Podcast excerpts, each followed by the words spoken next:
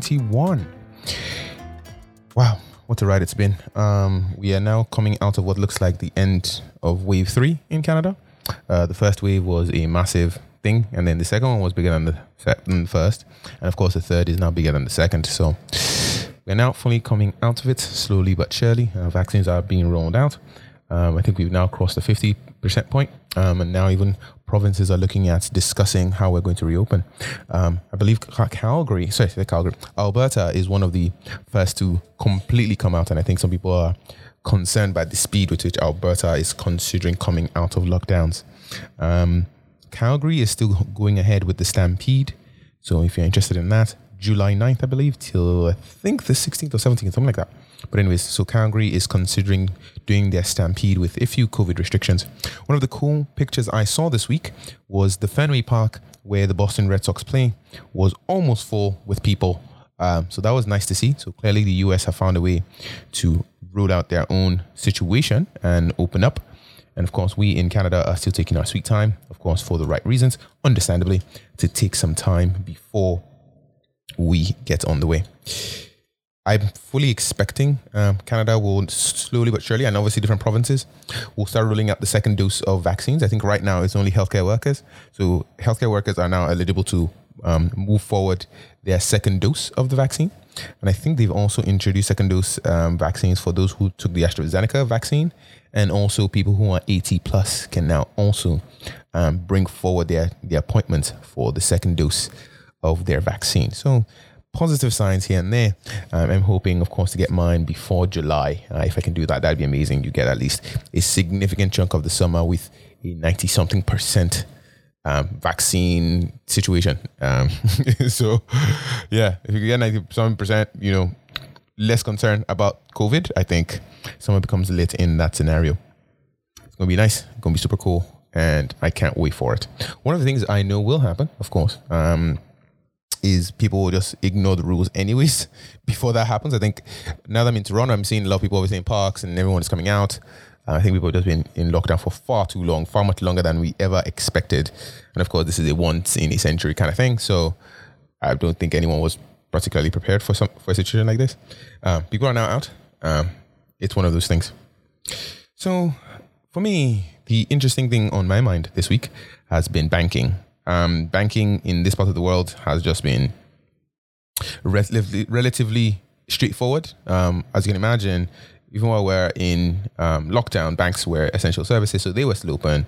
And of course, a lot of you know what happened in Canada thereafter was fueled by banking. So once the lockdown happened, I think everybody, a few people were, were, were scared of what would happen in terms of financial situation. How would they get paid? Um, how would people get money? Um, you know, what would happen with real estate? Could people would it become cheaper and what have you, what have you? And I remember one of my friends was was intrigued by the idea that okay, you know what, now that there's a lockdown and people can't work, housing prices might drop.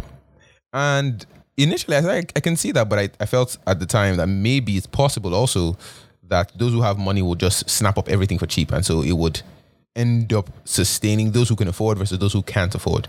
Turns out I was even wrong. I think it just fueled a, a buying frenzy that, quite frankly, I don't think made sense. Like everywhere in Ontario became a housing bubble, or quote unquote.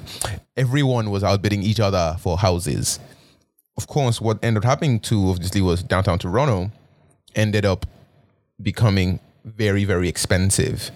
Why? Well, people were leaving their condos. They needed space to work. So if you to get a place that could double duty as your house and your workplace, it made sense to have more space for a home um, that would give you an office and the rest of your house. So you had to just step away from your downtown Toronto condo life or your condo life, wherever that was.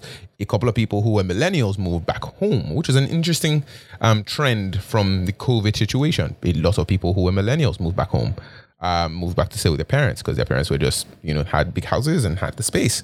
So you can welcome back, you can go back home, you can live with your parents. You don't have to, you know, take care of food and what have you. That is provided by your parents. So cost of living has gone down, quote unquote.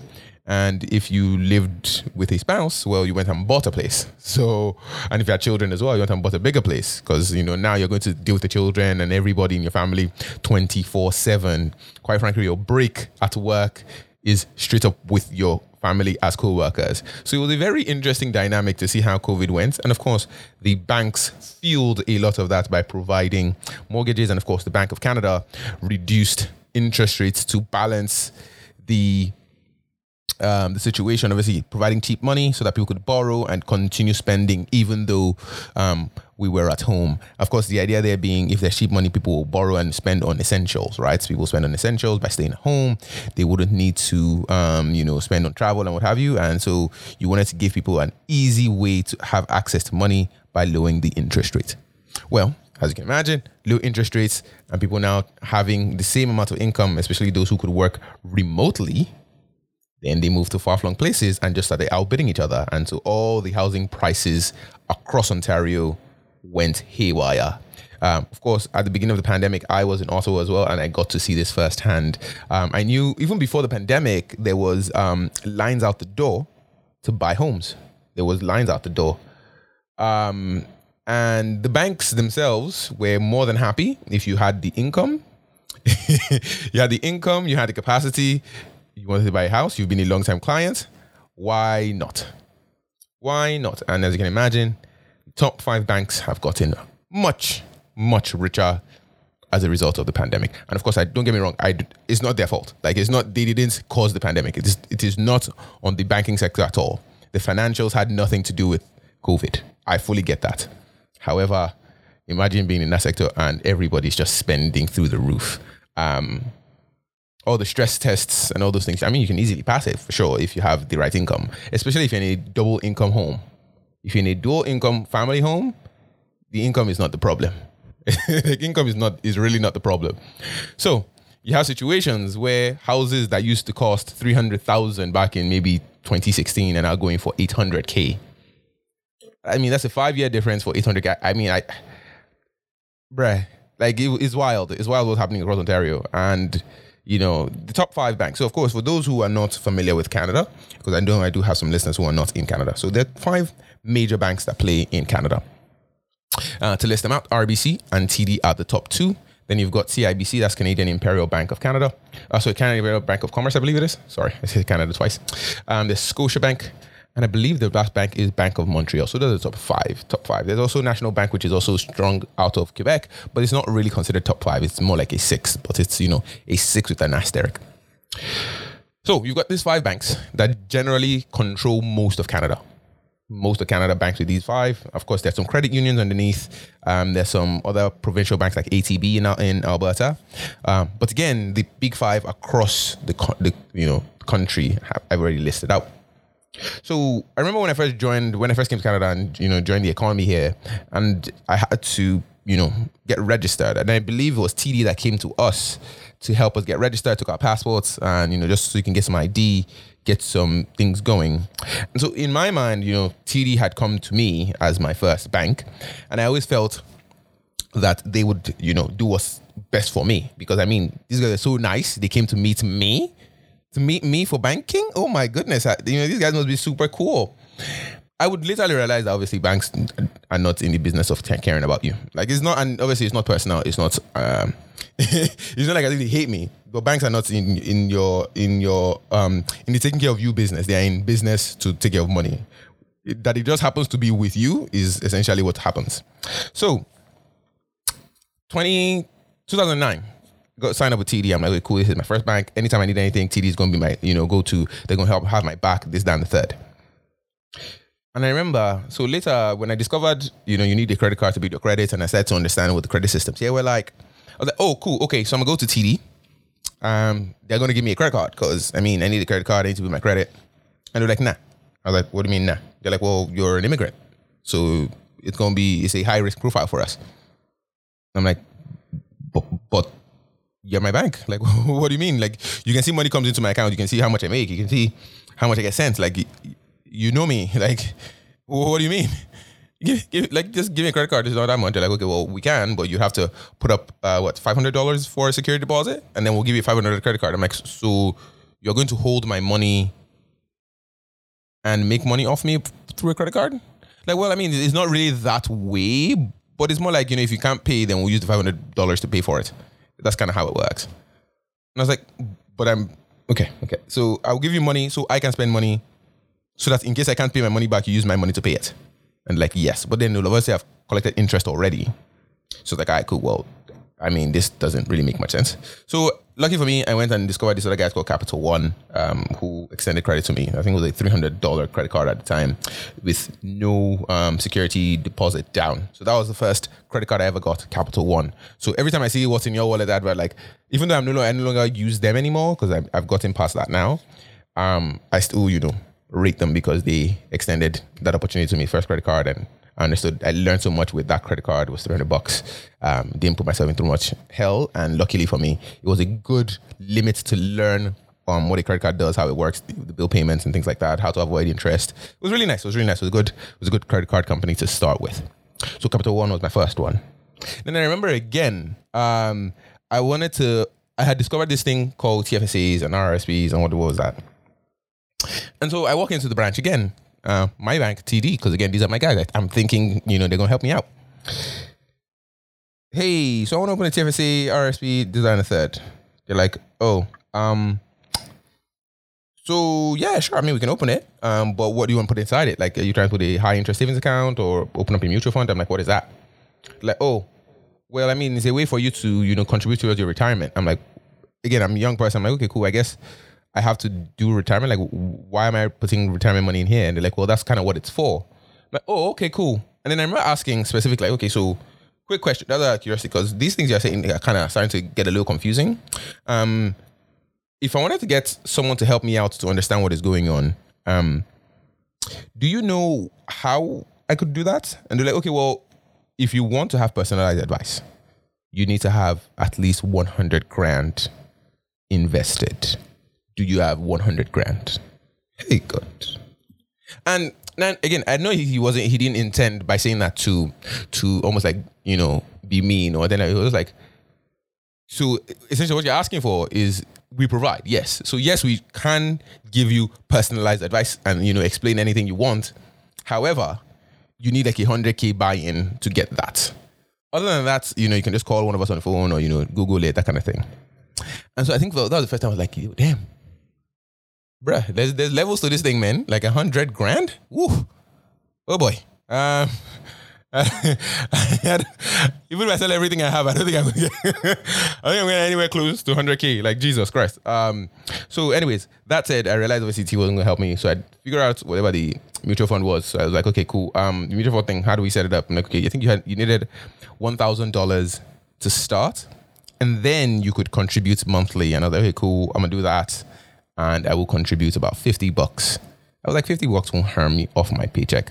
A year later, I cashed that thing because I, I, I, needed the money. I thought I wouldn't need it. I thought, I really thought I needed it. So that was the end of that mutual fund with TD again.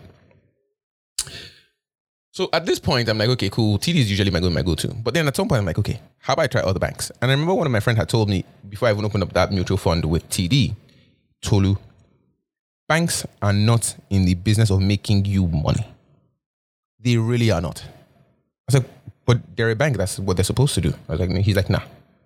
Banks are not in the business of making you money. And I, I remember at the time, I felt like he wasn't like I understood he I understood what he was trying to say. I understood the perspective he was trying to bring to me. But in my mind, and what I understood a bank to be, I felt like a bank will make returns, sure, but they will give you some as well. So certainly, even though they, it may not be a lot, they'll still give me some return, something. But again, as I discovered, nope, that is really not their business. So the moment you realize and accept that banks are in the business of making themselves money, you're okay because then you can use that greed in against them essentially, because that's how you will make money. Understanding where the bank's greed lies and capitalizing off of that. That's literally what it comes down to. So, coming master's program. Tolu is looking for money again. Where do I go first? You guessed it, TD. So I remember I remember the TD again, first time. Um, hey guys, um, I'm going to do my masters. Um, can I borrow some money? I've seen that you guys have some products here, line of credits. that could, you know, give assistance to a professional student. What are my options? And so they looked at some options with me and they were like, yeah, yeah, yeah, you know, we can do this, we can do that. Okay, what school are you going to? I let them know what school I'm going to. Like, oh, oh, really? Okay, I mean, you should have said that to start. I'm like, oh, yeah, that matters. And they're like, yeah, because different schools have different uh, programs available to them from banks. So I'm like, okay, cool. But first, let me go shop this around. Now, what I haven't spoken about was the all the times that TD had essentially spurred me, or spurned me, I should say, sorry, spurned me. Um, they were like, I was like, okay, let me go check another bank. Um, if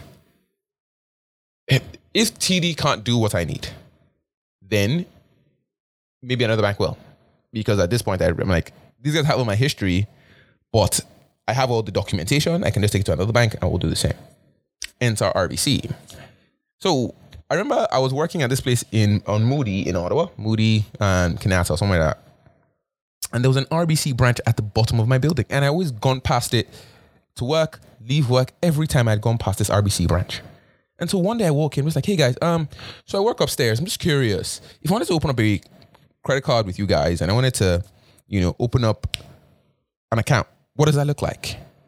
And they're like, oh, sure. Um, can you give us your your um information, this, that, and that, like you know, have your salary, this sort of thing. So you put it in, they're like, okay, so just give us some ID.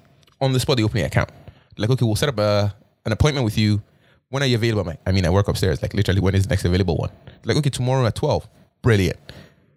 I believe, if I remember correctly, within a week, they gave me a credit card. They gave me a line of credit. And I, and I was like, I, I don't really need this, but thank you guys. And this was before I was doing the student thing. I'm like, thank you guys. And I went back to the city. I'm like, hey guys, can you give me a credit card? And at that time, still, I was still an international because now I was on a work permit. I wasn't yet a permanent resident. And they still wouldn't do it. And I was like, but RBC is just giving me a credit card, a line of credit. This was a personal line. And you guys that I've been banking with for how many years are still refusing to help me out. So, anyways, I walk away from TD after the student line back to now the most recent timeline in the story. I walk away from TD being like, okay, well, this is your offer for a, a professional student line of credit. I go back to RBC. Not only do they match it, they better the interest rate, they better the balance, and they're like, all we need from you is, you know, your offer letter, and we already have your banking information. We're good to go. And I was like, no way. So for me, RBC has always come out better than TD for me, other than, you know, just getting my initial banking information. Obviously, now I can't get, go away from TD completely because my parents have that banking information. And I feel like if I had to close it, it would just feel like a, all right, guys, well, I have to let you know my new banking information in Canada. So, anyways, and even though they've never, they've not used it for like maybe a decade now, I feel like I should just keep it just in case, you know, my parents just like wake up one day like, you know, totally, you look like you can use, you can use $200. yeah. I know, that. I mean, I know that will not happen anytime soon ever, but I like dreaming. Okay. I like, I like waking up with dreams that people give me money for free. Anyways, so that's my experience with TD. Now, at this point, I want to talk about CIBC because now I've banked with as, as many of them as possible. So TD has done me pretty okay. RBC has done me decently.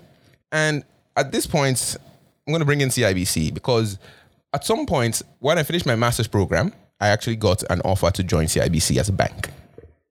And I remember CIBC being such a cool place. I liked their culture. I liked everything about them. But unfortunately, I couldn't take their offer for, for other reasons. And so I'd opened an account because obviously part of their perks as employees, you had you know better banking rates and etc and etc etc. So I'd open up a CIBC account and I was just like checking in on it, checking in on it every once in a while just to see, okay, um, what does CIBC offer compared to all the others? And then one of my friends who had joined CIBC, I was a financial advisor. I remember when I was trying to buy my other one of my um, when I was trying to buy uh, my house, was like, hey, um, is there you know any service we can provide? You? I'm like, oh yeah. Funny enough, I've been shopping um, mortgages. I want to buy a place. Shopped it at TD. Shopped it at RBC, of course, who are my primary bankers. And I was like, yeah. So if you know if CIBC has anything they're offering, I'm all ears. He's like, oh, say no more. So asking for my information again, we do the same thing. Share all my information, banking, this, that, and the third. And what do you know? CIBC beats all the offers from the others. And so now I'm like, okay, okay. So are you guys really going to be like this? Like every time I'm going to do something, like all of you are just going to be beating and matching each other? Is that is this the thing we have to do now? And I've recognized, yeah, I mean, you might as well. If you are at any point trying to do anything and you feel like you are stuck with one bank because that's who you know, bruh, go to all of them if you have to. Check with all of them. And now if you're worried about, okay, my credit will drop, if you do them in a short amount of time, it doesn't matter. It really doesn't matter. It really doesn't. For whatever financial thing you need, shop across all of them. There's, it is always in your interest to shop across all of them. Why will you be saying, okay, no, I'm loyal to TD because I've been with them for like four five years? It doesn't matter. These guys don't care. They're going to make money off you, off the next guy. Who cares? RBC is going to do the same thing. CIBC is going to do the same thing. Now, I'm going to bring in Scotia and Bank of Montreal because those are the last two. I currently do not bank with Bank of Montreal. I do have um, a savings account with them and I have a credit card with them that is essentially dormant currently.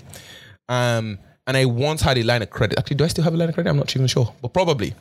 So, Bank of Montreal, of course, when you have credit, um, a lot of the banks have access to your information. It's just one of those things that Equifax and TransUnion do. So I remember they offered me a pre-approval, this and the third. Okay, you have a pre-approval, you have a pre-approval, you have pre-approval. So I walked into the Bank of Montreal. Um, hey, I got a pre-approval. What's up? He's like, oh yeah, sure, we can open it up right now. So on the spot again, I got a credit card, line of credit, and I opened up an account. I'm just like, I'm just gonna leave some money here just to sit because why not? Let me just see what you guys are going to keep offering um, and take it from there. So again, all of them were now giving me offers separately, separately. Now, if I had known what I know now, at the time I only offered across TD and um, RBC for my student line of credit, and I think I, was, I also shopped with Scotia, but Scotia couldn't match TD. So if you can imagine, if Scotia couldn't match TD and RBC better TD, then you see how this is all going. So I already knew it for the most part. Like Scotia generally just won't match all the others, at least for me. Um, so I've just generally not bothered with Scotia. I think some of my friends have used Scotia and they see some pretty okay things about them. I know they did. They got a couple of my friends with scene points, but of course now with the pandemic, that scene strategy is wow. I can't even imagine what it's like to have scene points now when you can't even go to theaters. But anyways, um, the others which had offered me, um, you know, air miles, Aeroplan, all those kind of things. I was like, I mean, even now again, can't even travel with them. But lucky for me, because the points were still accumulating, um, I remember one time I had to fly to Ottawa quickly and fly back to Toronto, and I just had points, so it didn't really cost me much. Back to my story. Um, so CIBC enters and matches this mortgage situation, and I'm just like, what is this? Like, is are you going to force me every time to shop across all of you? So CIBC has turned out to be probably the best most recently. We're talking about most recent behavior towards me, CIBC has just come through. Um, I, I, I can't even explain it. And now I even have like a, you know, a financial advisor I can call directly. Just like, hey, I'm thinking of doing this. What do you think? And I still remember initially I told you that TD had said, okay, well, if you want that kind of, you know, assistance, you have to have a hundred grand.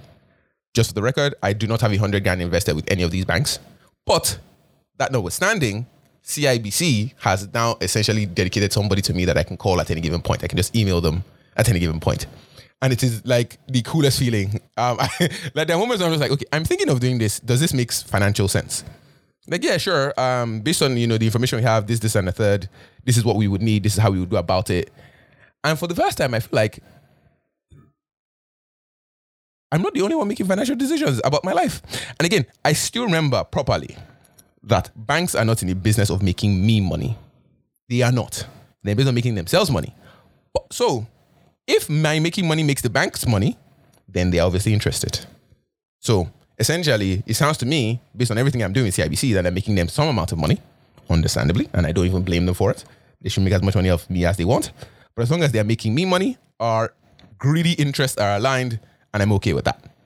So that is my quick spiel on the top five banks currently in Canada. A bunch of them just you just got to be careful, man, because obviously they they are going to be as ethical as possible, certainly.